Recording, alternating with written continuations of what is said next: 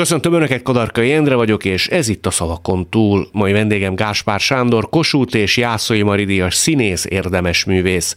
Szentesen nőtt fel a természet és az állatok közelében. A főiskola után a Víg Színházhoz szerződött, majd a Budapesti Katona József Színház és az Új Színház következett. Ezután a Nemzeti Színházhoz került, 2013-tól a Székesfehérvári Vörösmarty Színház tagja. Legnépszerűbb filmes alakításai az Üvegtigris trilógiához, az Egy bolond csinál, a Csocsó és a Miniszter félrelép című filmekhez kötődnek. Volt felesége Bánsági Ildikó, gyermekeik Gáspár Kata és Gáspár Gergely, testvére Gáspár Tibor színész. A megszokottak szerint átnyújtok egy papírt aktuális vendégemnek. Ezen fogalmak szerepelnek, valamennyi fogalom, talányos kifejezés, Gáspár Sándor életének meghatározó szereplőire, Gáspár Sándor korábbi idézetére, szerintem egy érdekes megközelítésére utal. Hát nagyon rejtjeles fogalmak szerepelnek ezen a papíron, azok kedvéért, akik nem látnak, csak hallanak bennünket, felolvasnám, hogy mely kifejezések közül választhat. Felhők felett. Egyszer véget ér. A tuti helyett. Csak azért is. Muszájból. Bornírt kötelességtudat. Gazdálkodj okosan. Schuster a kaptafánál. Határkijelölés. A bőség zavara. Bújócska. Paradoxon. Mitől féltél? Nem tudhatom. Névsorolvasás. Úhatatlanul is. Képtelen vagyok. Jobb a békesség? És ezek közül megyünk majd végig tetszés szerint, ami neked tetszik, tehát te fogod kiválasztani, hogy melyikről beszéljünk. Hát már az első kettő nagyon tetszik, a felhők felett egyszer véget ér, a másik, között lévő feszültség, ugye? Tehát akkor az egyszer véget ért helyett azt gondolom, hogy még a felhők felett, mint egy reményt Azzal adó kezdjük. a címmel, igen, az elsővel. Az a Katona József színházra utal, amivel kapcsolatban te azt mondtad, hogy így utólagosan bemered vallani magadnak, hogy egy kicsit úgy elszaladt veled aló, amikor a Katona József színház tagja voltál. Ez egy ilyen művészemberi gőg volt, hogy azért én egy vezető színház vezető arca vagyok? Hát igen, így kimondva borzasztó, mert az ember akkor azt feltételezi, hogy ha tényleg ez így volt, és így megfogalmazhatok, hogy a csodába csak később jöttem rá, akkor rendkívül ostobának kellett lennem, úgy látszik. De azért ez bonyolultabb, mert nem csak én voltam estem ebben a, ebben a hibában, hanem sokunk. Ezt úgy kell elképzelni, hogy mi a 80-as évek közepén a Katona József Színházban valóban kivételes helyzetben voltunk, új, alak, újjá alakult színház volt a Katona József Színház, új társulattal, új vezetéssel, új színészekkel, és ennek én is részese lehettem, és a figyelem központjában voltunk. Ami azt jelentette, hogy minden ö, szakmai díjat szinte mi nyertünk, ha ö, minden évben ugye februárban volt a filmszemle, akkor mi előadás után azon a héten mindig mentünk ki a filmszemlére, mert valamelyikünknek a filmjét játszották, vagy több filmünket is játszották. Tehát így kell ezt elképzelni, hogy egy nagyon erős jó közösség voltunk, nagyon sikeresek voltunk, és innen jön az elemzése a, nagy képűségnek, amire csak utólag jöttem rá, hogy azt vettem észre magamon, hogy ha találkoztam más kollégákkal, más színházból, jött kollégákkal, akár a szinkronba, vagy akár forgatáson, kicsit olyan megengedő voltam velük a beszélgetésben. Kicsit úgy elnéztem, hogy hát ők nem olyan jók, mint amilyenek mi vagyunk. Tehát ebből a jóságomból, ebből az empátiámból jöttem rá utoljára, hogy borzasztó nagyképű lehettem. Ez biztos, hogy borzasztó nagyképű, ez a jó szó. Azért az én, én, én, én magamat látom borzasztó nagyképűnek így, nyilván nagyon helyes és sármos voltam, tehát ezt nem mondták úgy rám, de bizony be kellett, hogy lássam, és erre akkor tudtam rájönni, amikor már nem ebben a helyzetben voltam, ami a katona által egy védettséget adott akár a figyelem központjába lenni olyan erővel, akár a díjazások, és a többi, és a többi. Bár nem panaszkodhatok, de ez a differencia rávilágított, felnyitotta a szememet, hogy igenis abban a helyzetemben én kicsit úgy megengedő, vagy leereszkedő volt. Most a borzasztót most tényleg ne is mondjuk. Hm. Így, így értem én ezt. De amikor mindez véget ér, akkor az ember rögtön kapcsol? Vagy el kell tenni egy hosszú időnek ahhoz, hogy, hogy vissza tudjon tekinteni tárgyilagosan, egykori magára? Hosszú időnek kell azért eltelnie, kell egy távolság, amíg erre az ember rájön, egy rálátás. Tehát a kivételezett helyzetbe lenni, az az embernek, amikor benne van, természetes.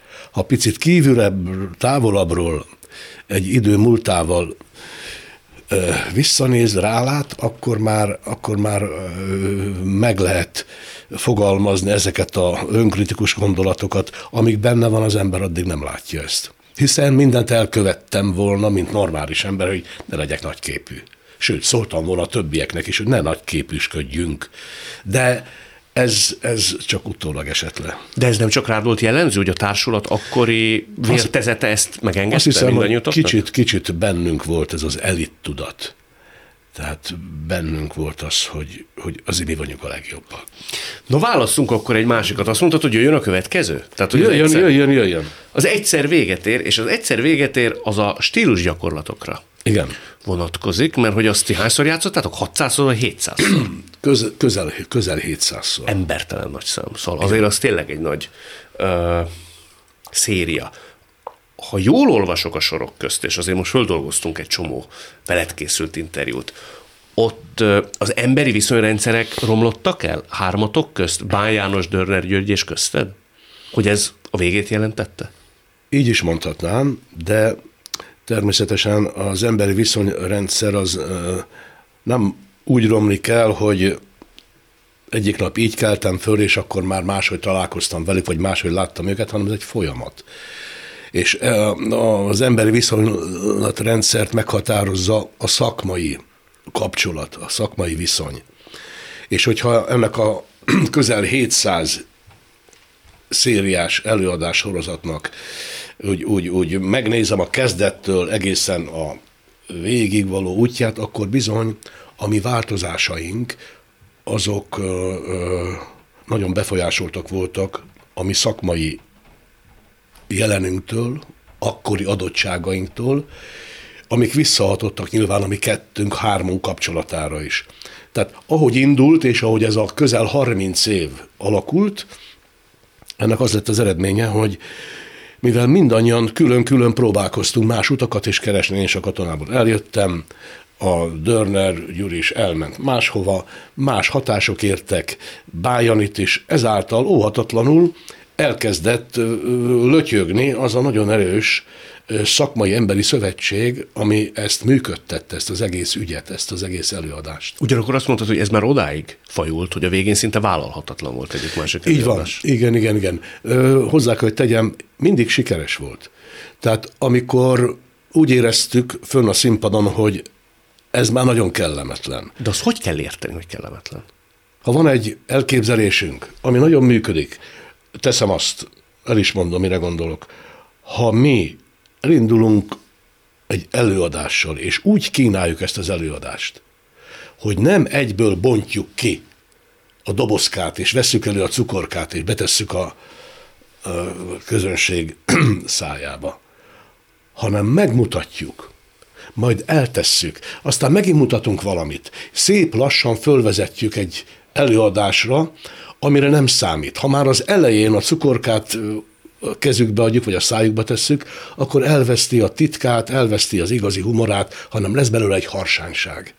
És a mi előadásunk sajnos beleesett ebbe a harsányságba. Mint hármatok részéről, vagy egyik másik szereplő részéről? Mint hármunk részéről. Azt gondolom, nem lenne igazságos bárkit ez ügyben kiemelni, de azt hiszem, hogy egy színházi szakember, ha végignézni a hármunk útját, hogy ki kivel, hogyan, kikkel, hogyan dolgozott, akár színész kollégákkal, akár rendezőkkel, akkor nagyjából sejteni tudja, mert azok a hatások letagadhatatlanok, amik egy színészt érnek, pláne ha permanensen, folyamatosan dolgozik egy adott emberrel, stílussal, közeggel. Ti ezt kibeszéltétek valaha? Nem tudtuk kibeszélni, sajnos. De ez melyik költökön volt? Voltak rá próbálkozások, még a rendezőt is behívtuk, hogy segítsen Ö, nem, azt hiszem, hogy a, a, a, a Gyuriba volt valami olyan, olyan zárkózottság, hogy képtelen volt erről a dologról egyáltalán beszélni is.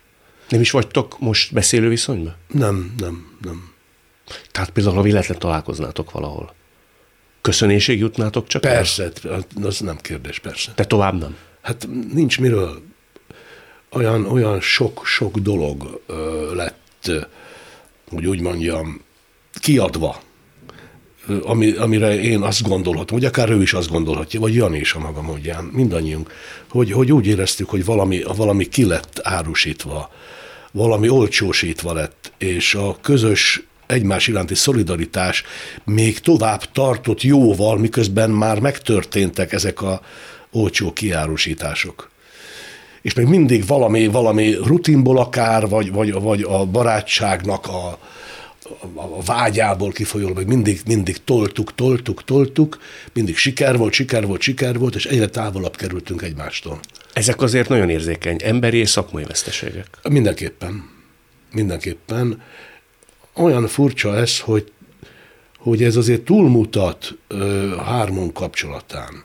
Értem ez alatt, hogy, hogy kicsit le is lehet képezni a szakmai jelenünket hogy az ember a képességével, szorgalmával hova, milyen utakat tud bejárni, mi az, amit már a képesség által nem tud akár bejárni, viszont a hübrisze működik, ahhoz milyen mm, szeleket próbál kifogni, legyen az kapcsolati tőke, vagy politikai háttér.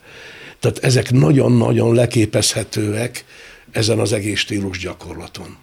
Azért a sorok közt hogy mondjam, körvonalazódik a véleményed mindenről, tehát aki tud olvasni a sorok közt, azért kiderül, hogy mire gondolsz, de azért a ti nagy szakító próbátok talán az új színházi kinevezése volt Dörnernek, nem? Az már ennek a következménye. Következménye hát volt. természetesen, hogy, hogy az teljesen elfogadhatatlan volt számomra, hogy, hogy ennyi év után ennyi, ennyi közös történés után azt nekem a folyosón kell másoktól megtudnom, hogy az új színház igazgatóságára, vagy pontosabban Csurka Istvánnal ők pályáznak. Hogy reagáltál, mikor megtudtad ezt a hát nem akartam először elhinni. De annyira felfokozott időszak volt az, hogy már nagyon nehezen tudom visszaidézni, hogy konkrétan akkor mit, kivel, hogyan, mit beszéltem, mert természetesen ez egy nagyon nagyon felfokozott helyzet volt. Nem csak a színház számára, az egész szakma számára. És azért hozzá kell, hogy tegyem, külön ö, ö, furcsa volt számomra, hogy létezhet egy társulaton belül is olyan megosztottság, amit nem, tételezek, nem tételeztem föl hogy a Csurka Pista, aki egyébként nekem régi ismerősöm, ott játszottam is színdarabjába, mondhatni jó viszonyban is voltam vele, nem jártunk össze, de tiszteltük kölcsönös egy, egymást, hogy az ő színház csináló szándékai a Dörner Gyurival az számomra egy titkolt helyzet, és majd csak akkor tartozik rám, amikor eljött az idő. Ez teljesen felfoghatatlan volt számomra. Te tulajdonképpen szakmaiatlannak, meg gagyinak is nevezted a Szó szerint igen, igen. Az is volt. Annyira előkészítetlen volt? Igen, igen, igen. Én szerintem ott, ott ilyen adhok jelleggel történtek a dolgok. Valami kellett, szerintem be volt ígérve egy másik színház is akár, az ott úgy nem jött össze, és akkor a legjobb helyszínnek ezt találták ki. Tisztázzátok ti ezt valaha szerinted Dörnerrel? Nem hiszem, hogy, de hát igazából megmondom őszintén, nincs bennem különösebben hiányérzet ez ügyből kifolyólag, hogy mit, mit tisztázunk, ezek tények, ezek megtörténtek.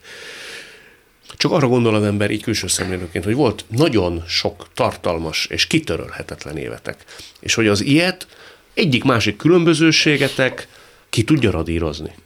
Ö, ki? Annál is inkább, mert ezek, ezek, ö, ezek a döntések ezek feltételeznek bizonyos folyamatokat. És azok a folyamatok, azok, azok belénk égnek, azok, azok távolságot tudnak teremteni.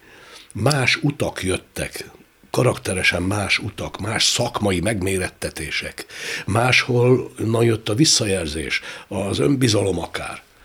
Tehát így, így, mint egy olló, így, így szétváltak az utak, és most ezen lehet polemizálni, hogy jaj, de szomorú dolog ez, meg nem szép ez, meg, meg hogyan kéne ezt talán visszacsinálni, de nincs értelme, mert ezek komoly dolgok. A rendezők, a szakma megítélése, mint fiatal kezdőket nyilvánvalóan elkényeztetett bennünket, bizonyos esetben túl is értékelhettek, akár belyikünket így úgy, és ebből lehettek téves következtetések, sértődöttségek, más útvállalások, és onnantól kezdve már ott vagyunk nyakig abban, hogy a hübrisz mit jelent, hogyan kell akkor ezt a dolgot kezelni, hogy én is vagyok valaki, nekem is jár egy színház, miért ne tudnám én, nem akkora dolog ez, mit kell ezt misztifikálni. Én meg azt gondolom, hogy igenis nagyon fontos és nagy dolog, hogy valaki miért akar színházat csinálni. No, válasszunk akkor egy másik kifejezést. Na. És szerintem nem menjünk így lineárisan, tehát bármelyikre bök rá kedved Na, szerint. igen, de most akkor lehet, hogy csak azért is megy. Bármelyik lehet persze, amelyik neked Jó, jó, jó, jó. Mehetünk sorba is, ahogy neked. Képtelen vagyok? A képtelen vagyok. Hát azt kérlek szépen, mintha erre rímelne. Mert hogy azt mondtad, hogy te képtelen vagy behúzott farokkal létezni, amikor egy igazán komoly konfliktus helyzet áll elő színházon belül, és a te, hát nem is tudom, minek nevezem, morális értékrendeddel mindez szembe megy. Így van. Ez egy ilyen elvhűség? Vagy ez egy ilyen kiállás, vagy egy ilyen utánnom? Tehát, hogy majd én nem, nem, nem, nem, nem, nem, ez, ez, ez egy önös, saját, saját dolog. Magamról van szó, magam miatt, tehát most nem vagyok hős, nem gondolom azt, hogy, hogy egy közösség érdekében feltétlen kiállok, és nyilván szívesen, ha úgy alakul, de itt arról van szó, hogy ha én úgy érzem, hogy nincs ö, ö, bizalom irántam, ö, valamiféle muszájból, valamiféle parancs uralmi rendszerből kifolyólag bánnak velem, vagy olyasmiket próbálnak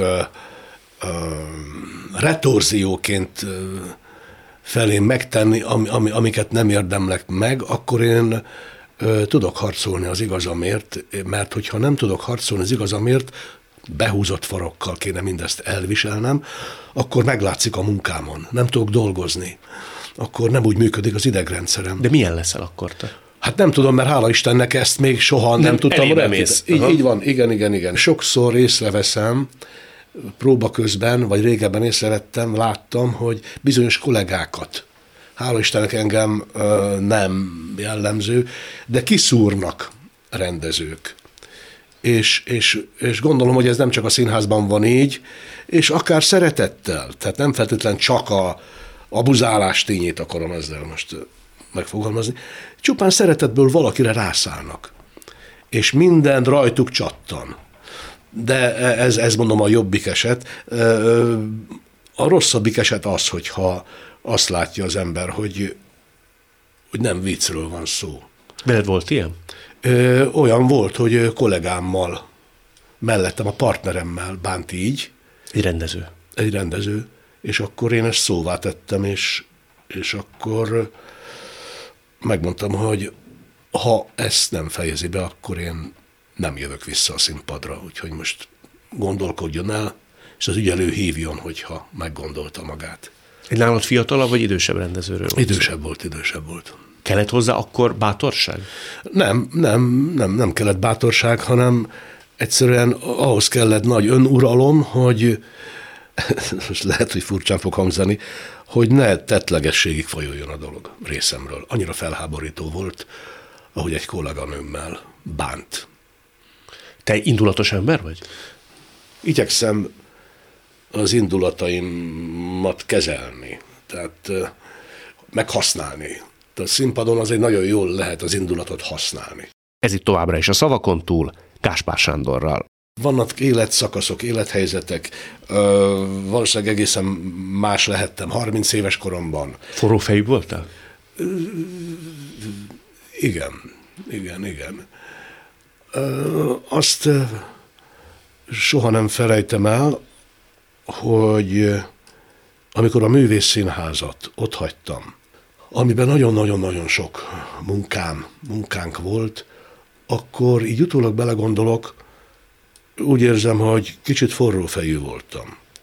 Tehát olyan kitűnő, nagy, általam nagyra tartott kollégákat, mint az előbb említett Garas Dezső, Darvas Iván, Iglódi István, Svajda György, egy társulatülésen tetemre hívtam, hogy mondják már el, hogy fontos nekik az a színház, amit mi csinálni akarunk.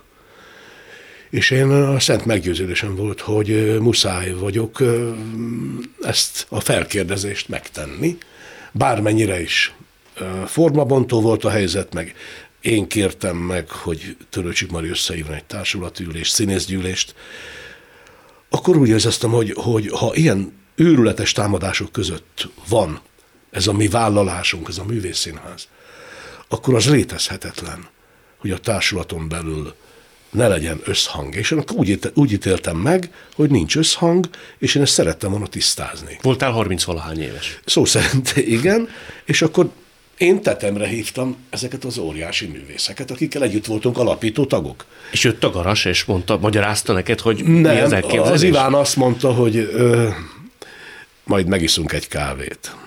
Tehát gyakorlatilag ezzel le lett rendezve, és én akkor azt mondtam, hogy ha ez így van, akkor én akkor ezt én itt nem tudom tovább csinálni. Miért is kezdtem ezt elmesélni, vagy miért is meséltem el? Hogy utólag később jöttem rá, hogy itt forró fejű voltam. És nem tudtam elképzelni, hogy az ő egymás közötti játékaikban ők játszanak. Én komolyan vettem a játékot. Mit értesz játékkal? Az például, hogyha egymást ö, minősítik, hogy azt nem kell komolyan venni. Egymás háta mögött? Akár egymás háta mögött, de egymással szembe. Tehát szembesülnöm kellett azzal, hogy egy generáció, és senkit nem akarok megbántani, ezekkel a dolgokkal játékosabban bánt. Szabadabban mondtak föl. Aztán mondták, hogy csak vicc volt, visszavontam. Tehát ezekkel, én, én, én, ezekkel nem tudok. Te véresen komolyan vetted azt, amit láttál és Így van, igen, igen, igen, igen, igen. Tehát csak mondok egy példát, hogyha, hogy soha nem is értettem, amikor X kollégám meséli nevetve, hogy hát igen, ő, ő, ő fölmondott 15-ször. Mondom, hát hogy tudsz 15-ször fölmondani? Hát vagy fölmondasz egyszer és csókolom, tehát én ezt már nem tudtam, és közben meg be kell, hogy lássam, azért bonyolultabb a, a színházvilág annál, mint hogy feketén-fehéren hirtelenjében. Csak én ezt így, így érzékeltem, és gyanítom, hogy a mai napig megmaradtam ezen a ezen az úton. És ugye onnan kezdtük, hogy azt mondod, hogy ha valami olyan értéged társulaton belül a színház vezetése részéről, ami számodra tolerálhatatlan, akkor te lépsz.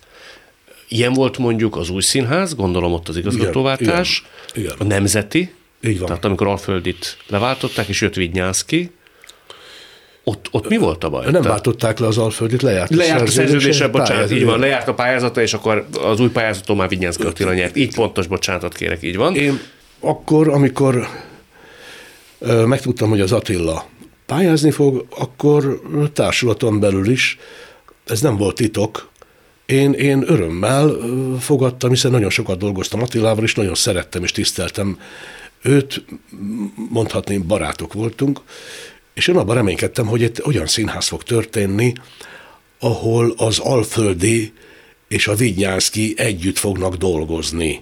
És a jó előadások tovább is mehetnek, és bármi lehet. Én akkor döbbentem meg, amikor megjelent először Attila, összehívott egy színész gyűlést, megöleltük, mentünk, meg megpuszítuk egymást, mert aztán láttam, hogy kiket állított föl maga mögé, mint stábot.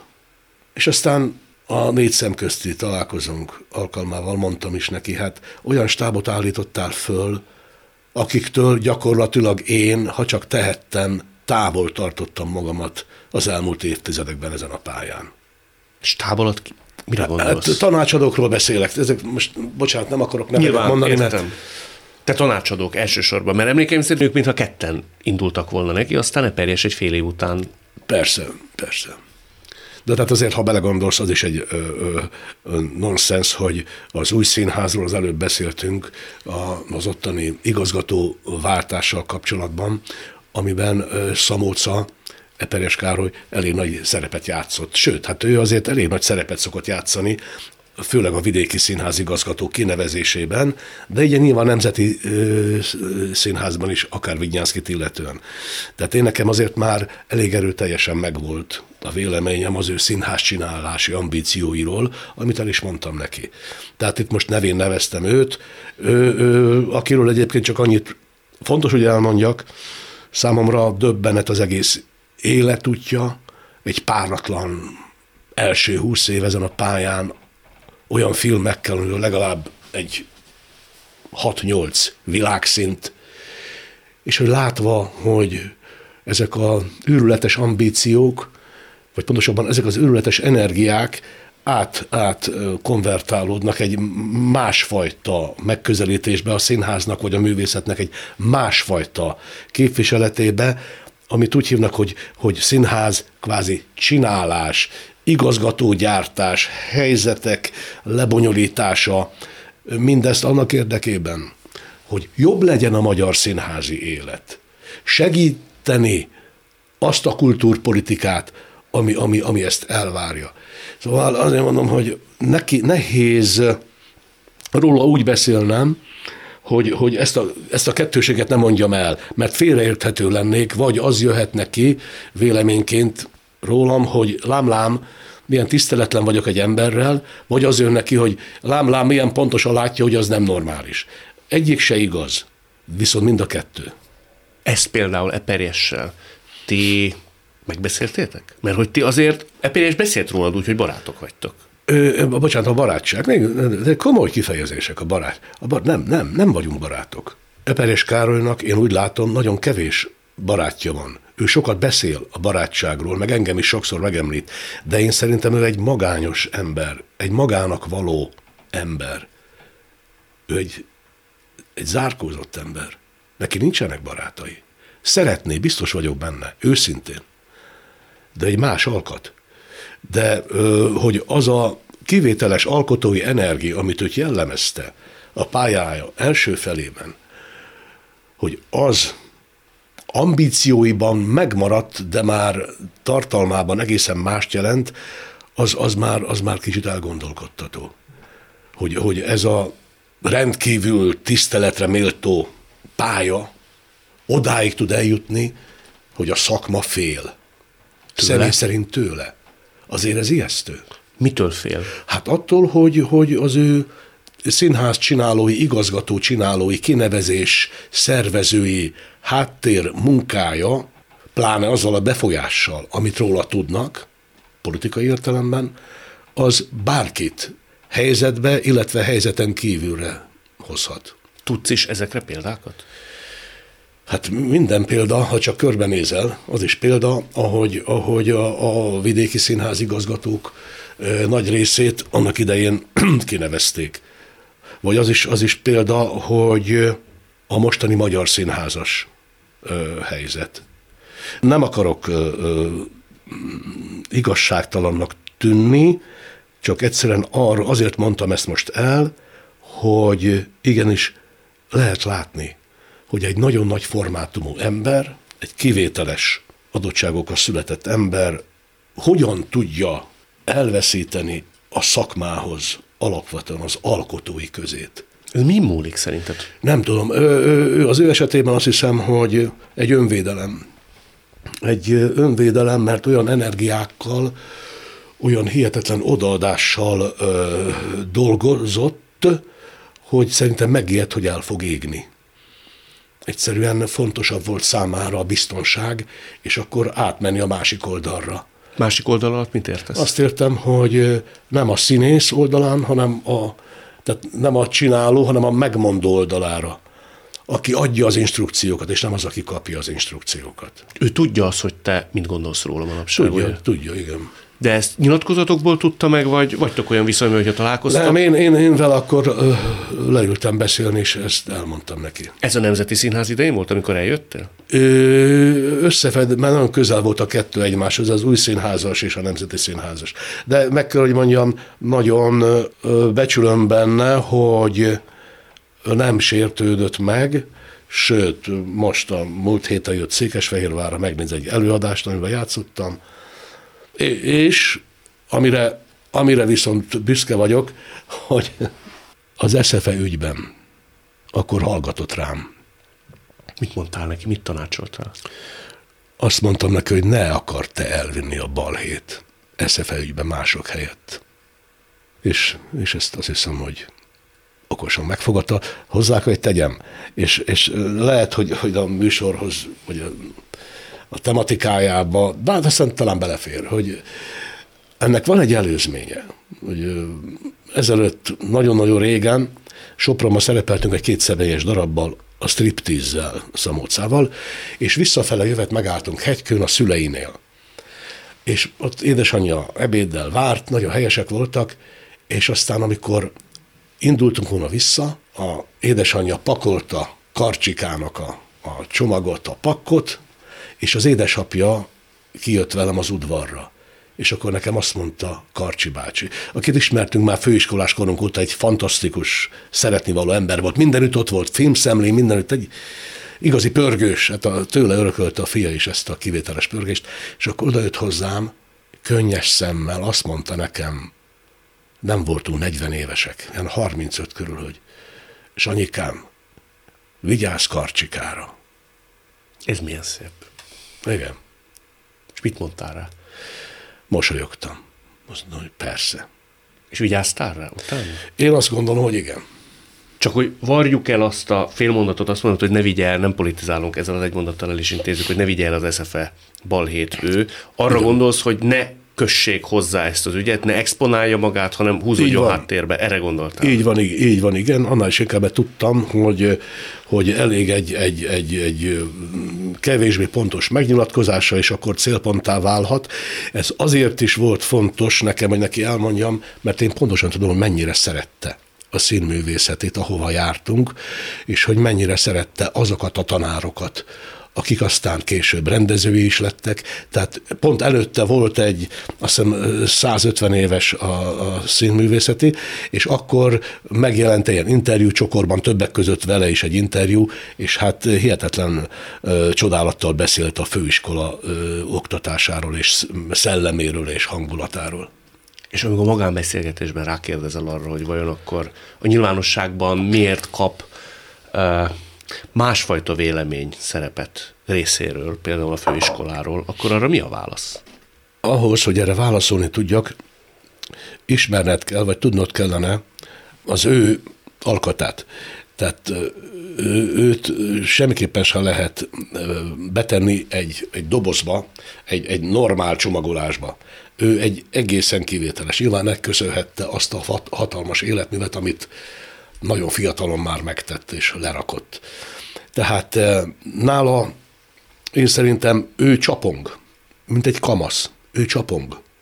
Nagyon komolyan veszik, nagyon sok komoly ember komolyan veszi. És ebben a, ebben a csapongásban ö, szerintem ő, ő nem nagyon hallgat már senkire. Ő csapong. A legjobb indulattal csapong. Az ország ügyében csapong. A katolikusok ügyében csapong. Mindenfele csapong. Ez itt továbbra is a szavakon túl, Káspár Sándorral.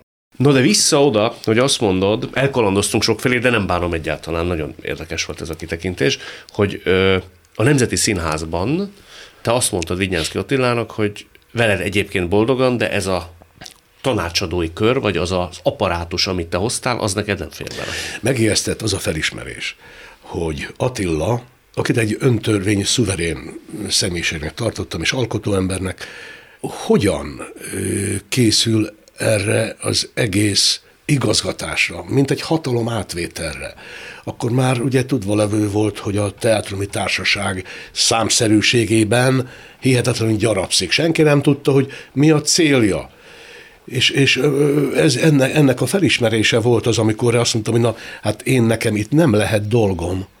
Az létezhetetlen, hogy asszisztálja, vagy, vagy, vagy, vagy, vagy főszerepet játszak egy olyan helyzetben, ami a szemem láttára szakítja ketté például a szakmát. Soha nem gondoltam volna, hogy idáig el lehet jutni. És természetesen nem vonom kétségbe a jó szándékot, meg akár a, a szakmai tudást az ő esetében, de az biztos, hogy az elfogadhatatlan, hogy ennyire ketté van tépve a szakmánk. És ebben neki nagyon komoly szerepe mm. van. Elfogadta az érvelésed, hogy te innen mész? Hát elfogadta persze, hát nem volt lehetősége más tenni. Nézd, ezek, ezek olyan személyes beszélgetések, hogy ennél mélyebbre már nem akarok menni. Teljesen a, világos. Itt a mikrofon előtt. Ö, meglepődött, azt hiszem, hogy, hogy, hogy fájt is neki. Azóta is, ha néha találkozunk, nagyon ritkán, akkor, akkor örülünk egymásnak. Válasz kérlek akkor egy másik kifejezést. Hát, ha most egy kicsit személyesebbet választunk, és nem kötődik ennyire a szakmához. Bujócska. Hát, mondom, gyakorlatilag a kívánalmaim szerint választasz. Na.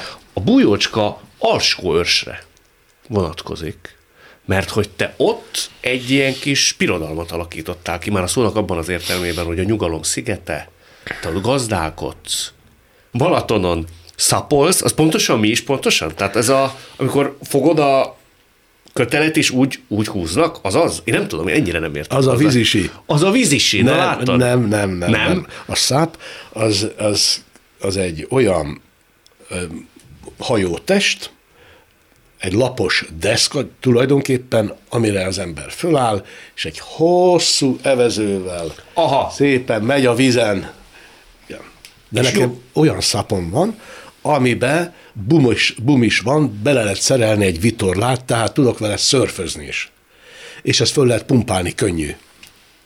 De téged úgy kell ott elkép, elképzelni, hogy egy ilyen a természet lágy ölén megnyugodó, harmonikus ember, aki nem tudom, hogy nézi a... Dehogy, dehogy. Nem? Borzasztó sokat csavargok és folyamatos lemaradásban vagyok a ház körüli teendőkkel, ha éppen ott vagyok. Nagyon szeretek fúrni, faragni, kaszálni, szapolni, de nagyon, még jobban szeretek csavarogni.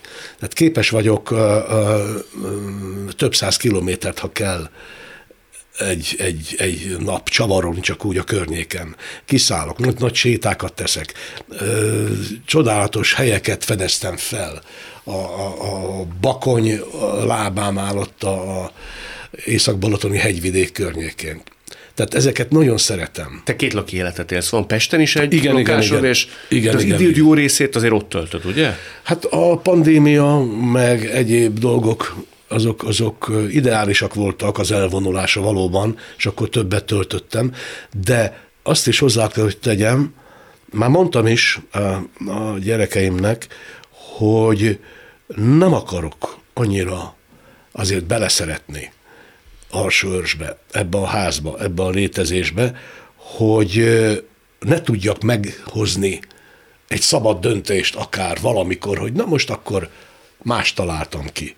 Tehát, hogy ne ragaszkodj annyira hozzá, igen, hogy ez békjózom. Igen, igen, igen, annyira falhoz csapott, nem csak a vállásom, hanem ami ezzel jár, hogy el kellett hagynom azt a házat, azt a családi házat, amit jobbriszt én is építettem. Tehát még egyszer nem akarok ilyen, ilyen lelki kiszolgáltatottságba kerülni. Hm, ez milyen érdekes. Ne szeress meg valamit annyira, hogy el kell veszíteni, akkor az akkora fájdalommal járjon. Igen, hanem hogy legyen képességem egy másikba hinni még egy szeretetbe. Hm.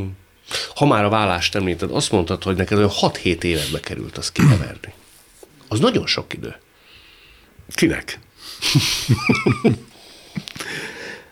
hát, igen. Nézd, ez nagyon furcsa dolog, hogy, hogy nyilván jövünk, jövünk mindenfelől, én Szentesről, egy, egy, egy paternalista kultúrából, uh, ahol nyilván mindent megkaptam a testvéremmel együtt, amit szeretetből, odafigyelésből, meg hát amit, amit tapasztalhattunk ott kamaszként, sport, gimnázium, minden, de szóval azért elválni szégyen. Szégyen? Igen.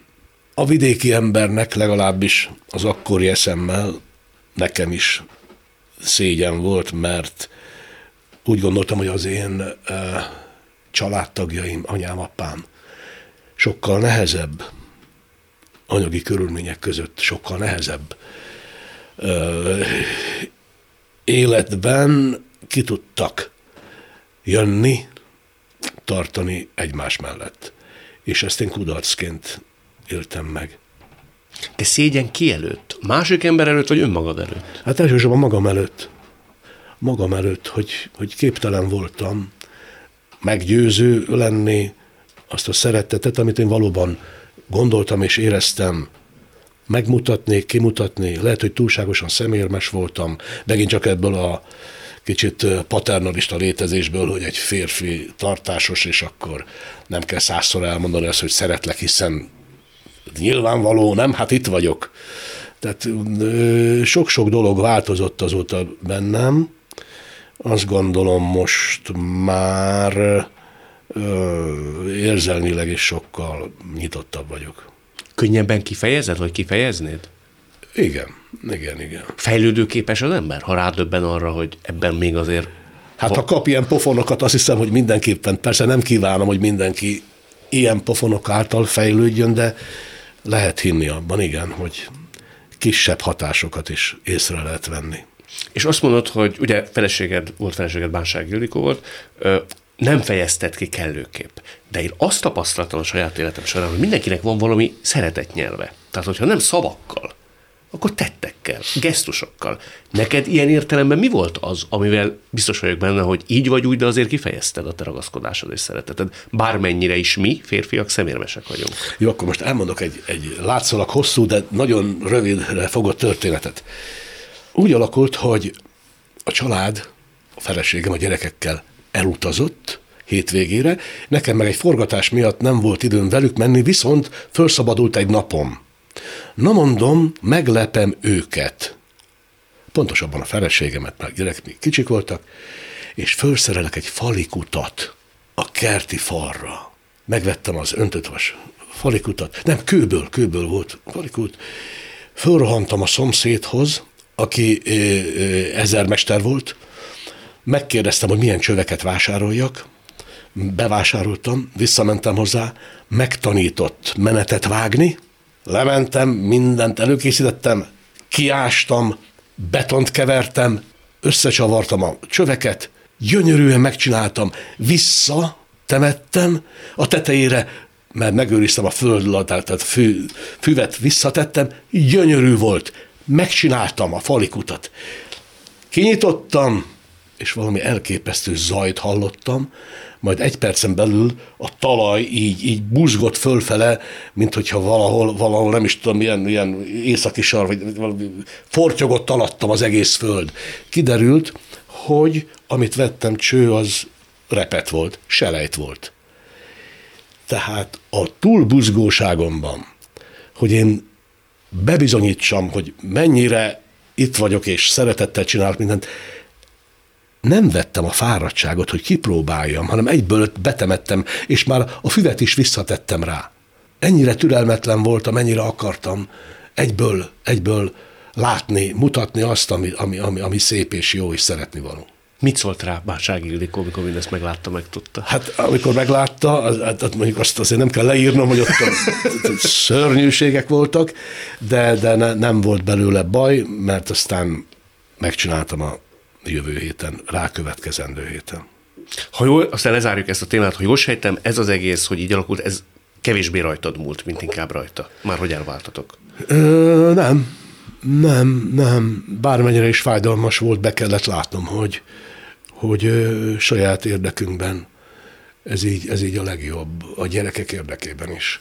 És hála jó Istennek, azóta is kitűnő a kapcsolatunk, és a gyerekekkel is. Ugyanakkor azt mondod, hogy 6-7 év, uh-huh.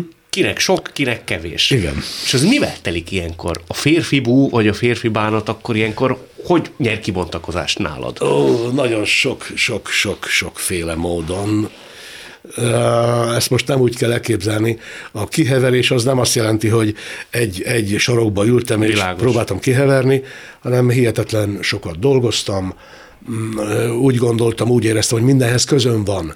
Elmentem a rádióba a kortárs magyar verseket felolvasni, zabáltam a verseket, mondtam mindent, bárhova nyúltam, a lelkem egyből reagált. Tehát minden, minden, minden jött ki belőlem. Hihetetlen telített voltam, nagyon gazdag volt ez a fájdalmas periódus, de nem bánom meg, hogy így történt. Ez ilyen munkaterápia egy kicsit? Az is, persze, hogy a színészet ehhez nagyon nagyon jól jön. Szerinted, és nekem ez mindig egy fontos kérdés, hogy aki nem tudja mondjuk nézőként az, hogy benned egyébként mi játszódik le, mondjuk egy ilyen magánéleti vihar dúl, egy vállást próbálsz megemészteni, én észreveszem a te alakításodon? Hogy ott valami fura? Hogy az jobb vagy rosszabb? Hogy az gazdagabb, az élesebb, az fájdalmasabb, a szívbe markolóbb? Szerintem így nyilván senki nem fog felszólni. Ó, látom, biztos nagy bajban van, mert jó játszik. De az tény, hogy a, a fájdalom az használ az alkotásnak, ezt tapasztaltam. Használ. Igen. Nem is csak, hogy nyomot hagy, használ. Használ, használ, érzékenyebbé tesz. Nem is nagyon tudom elképzelni, hogy, hogy igazából tartalmas utat be lehet-e járni komoly barázdák nélkül kell ahhoz, hogy valaki kérlelt, kiforrott, nagyformátumú művész legyen? Feltétlenül azt gondolom, hogy igen, de ezt forszírozni nem szabad. Azok a példák, amiket magunk előtt látunk, azok meg úgyis magától értetődőek, hiszen azért lettek olyanok, mert magukba hordozták. Mondasz is egy példát, tudom, hogy nagyon nehéz, amikor lelkedben bármilyen értelemben viharok dúltak, és egy munka során visszatekintve rá, vagy visszagondolva rá azt mondod, hogy azért ez kellett hozzá, mert ott valami nagyon jól sült el. Hát, bármennyire is szeretnék mondani egy konkrét példát, nagyon nehezen tudnék mondani, viszont azt tudom, hogy ez az úgynevezett 6-7 év, az nagyon meghatározó volt az élet, abban az, tehát a szakmai életemben is.